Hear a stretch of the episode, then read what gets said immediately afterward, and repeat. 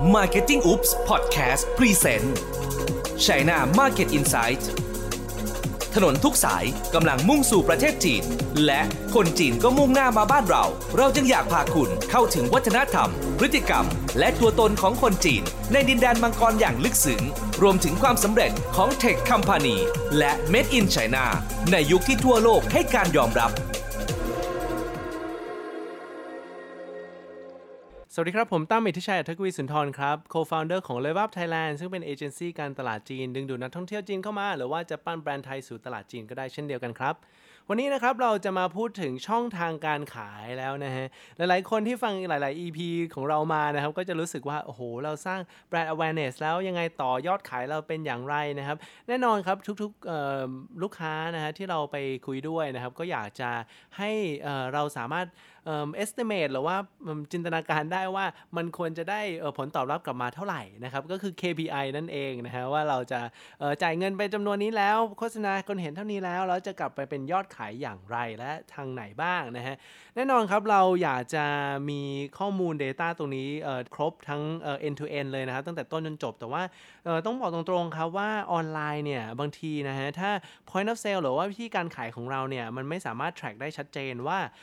การทำการตลาดแล้วเนี่ยมันจะลิงก์ไปตรงไหนบ้างนะครับ แต่ว่าเเราลองมาดูกันก่อนดีกว่าว่าวิธีการขายหรือว่าเพิ่มยอดขายโดยรวมเนี่ยเป็นอย่างไรนะฮะแน่นอนครับถ้าคนที่อยู่เมืองไทยนะครับไม่ว่าจะเป็นผลิตภัณฑ์ไทยหรือว่าบริการนะฮะเราก็อยากจะเน้นนะครับว่าขายนักท่องเที่ยวจีนก่อนนะฮะทำไมผมเน้นนักหนานะครับเกี่ยวกับนักท่องเที่ยวจีนอลองจินตนาการดูนะฮะเคสตัดดี้หนึ่งที่ผมยกตัวอย่างบ่อยๆ ก็คือโตเกียวบานาน่านะฮะโตเกียวบานาน่าหรือคิดแค่ ชาเขียวนะฮะในเมืองเอ่อญี่ปุ่นนะครับเวลาเราไปเราต้องซื้อกลับมาฝากของคนไทยใช่ไหมฮะคราวนี้เวลาเราซื้อเยอะขึ้นเยอะขึ้นนะครับเขาก็เริ่มมาขายในเมืองไทยโดยตรงแล้วนะฮะเเพราะว่าเป็นที่ต้องการเป็นอย่างมาก ดังนั้นเหมือนกันครับเวลาเราต้องการขายไปเมืองจีนนะครับวิธีที่ง่ายที่สุดก็คือปั้นให้ทุกคนนะฮะที่เดินทางมาในประเทศไทยเนี่ยอยากจะซื้ออยากจะได้กลับไปฝากของที่บ้านนะฮะหลังจากนั้นเราค่อยไปบุกที่ตลาดจีนเลยเนี่ยก็จะเป็นการ save cost ที่ดีพอสมควรนะฮะ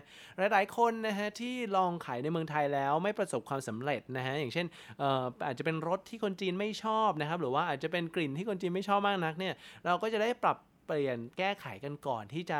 บุกตลาดจีนกันจริง ๆ เพราะว่างบประมาณทางนู้นอย่างที่ผมบอกครับแพงกว่าประมาณ 5 เท่าของเมืองไทยนะฮะก็ค่อนข้างจะเยอะพอสมควรนะครับดังนี้เราเรามาดูดีกว่าว่าถ้าเราจะขายให้คนจีนเนี่ยอย่างนักท่องเที่ยวจีนเนี่ยเราควรจะขายผ่านทางช่องทางไหนบ้างนะฮะแน่นอนออฟไลน์เป็นสิ่งที่น่าสนใจนะฮะเพราะว่านักท่องเที่ยวจีนนะครับ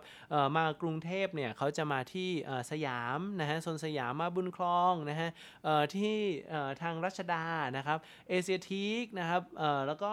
เอ่อพวก King Power นะฮะ จริงๆ แล้วมีพวกนี้ที่ผมพูดมาเนี่ยครับเป็น FIT หรือนักท่องเที่ยวอิสระที่เขาไปได้ เพราะว่าเป็นที่ที่โด่งดังครับ ยังไงเขาก็ต้องไปนะฮะ จริงๆเอ่อ Grand Palace หรือว่า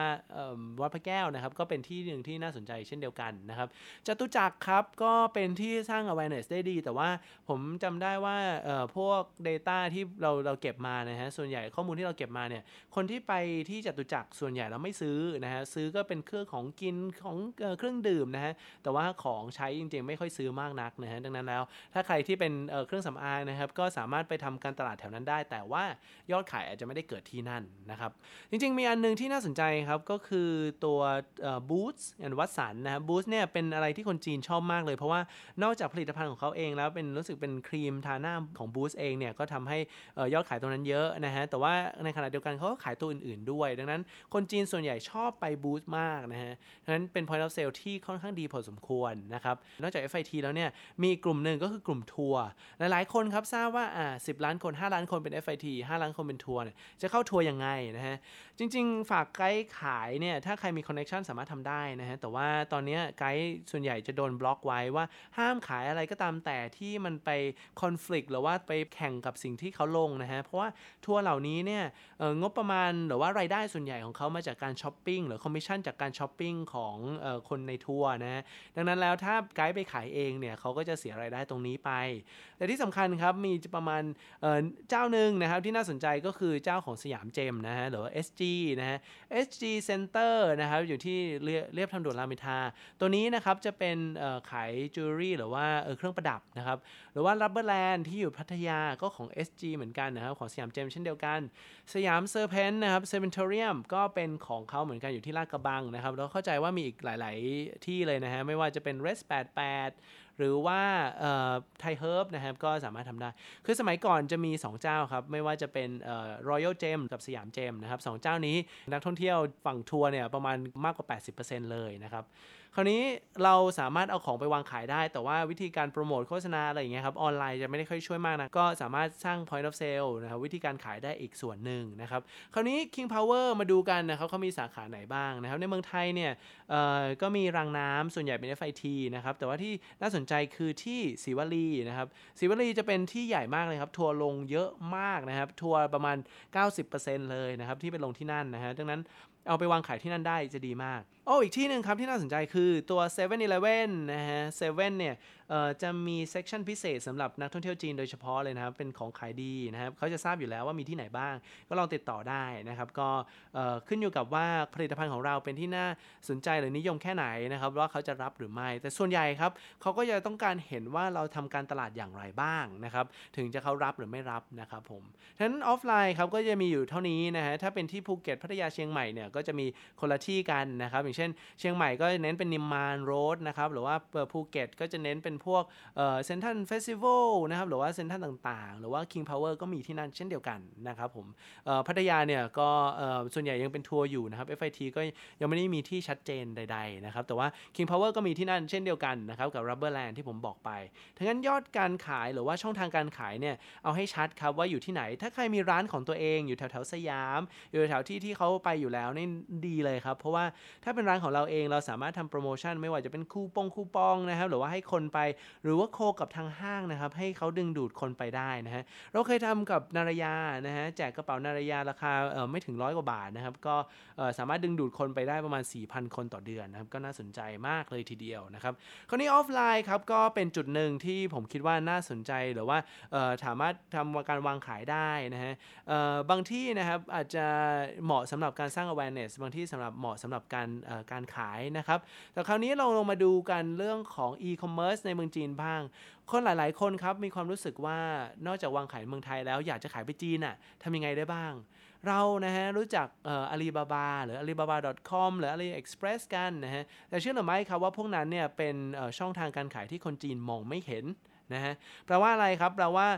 พวกนี้นะครับไม่ว่าจะเป็น AliExpress หรือว่า Alibaba.com เป็นของคนต่างชาติทั้งนั้นเลยนะฮะของที่วางขายในนั้นคนต่างชาติสามารถซื้อได้แปลว่าคนที่ซื้อของช่องทางนั้นเนี่ยอาจจะเป็นอเมริกา อินเดีย เวียดนามไต้หวันนะครับแต่ว่าใครก็ได้ที่ไม่ใช่จีนนะครับเพราะว่าจีนมองไม่เห็นนะครับสิ่งที่คนจีนมองเห็นครับแน่นอนนะฮะในเครืออาลีบาบาที่น่าสนใจที่สุดเลยนะครับก็คือ Tmall นะฮะ จริงๆแล้วของแต่ละอันเนี่ยมันจะมีลงลึกนะครับ แต่ว่าบท EP นี้เนี่ยเดี๋ยวผมจะพูด overview ให้แล้วกันว่า ถ้าเราอยากจะเจาะช่องทางไหนช่องทางหนึ่งเนี่ยควรจะเลือกอะไรบ้างนะฮะของอาลีบาบาเนี่ยในเครือของเขานะครับแน่นอนเป็นอาลีบาบาคลองตลาดอยู่ ผมจำไม่ได้ว่าตัวเลขเท่าไหร่แต่ว่าเยอะมากเลยทีเดียวมากกว่า 50%นะครับเป็นของอาลีบาบา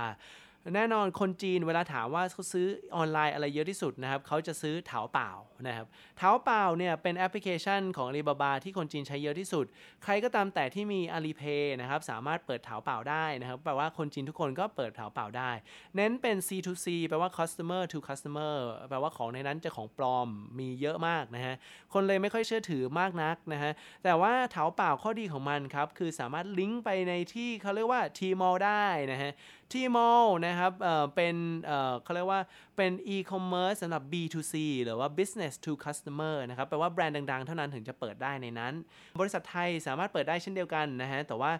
ต้องลองเสนอตัวเองเข้าไปหาทีมอลก่อน ถ้าเป็นแบรนด์ที่ดังอยู่แล้วเขารับครับ แต่ถ้าดังไม่พอเขาก็อาจจะปฏิเสธมาได้นะฮะTmall ครับอยู่ที่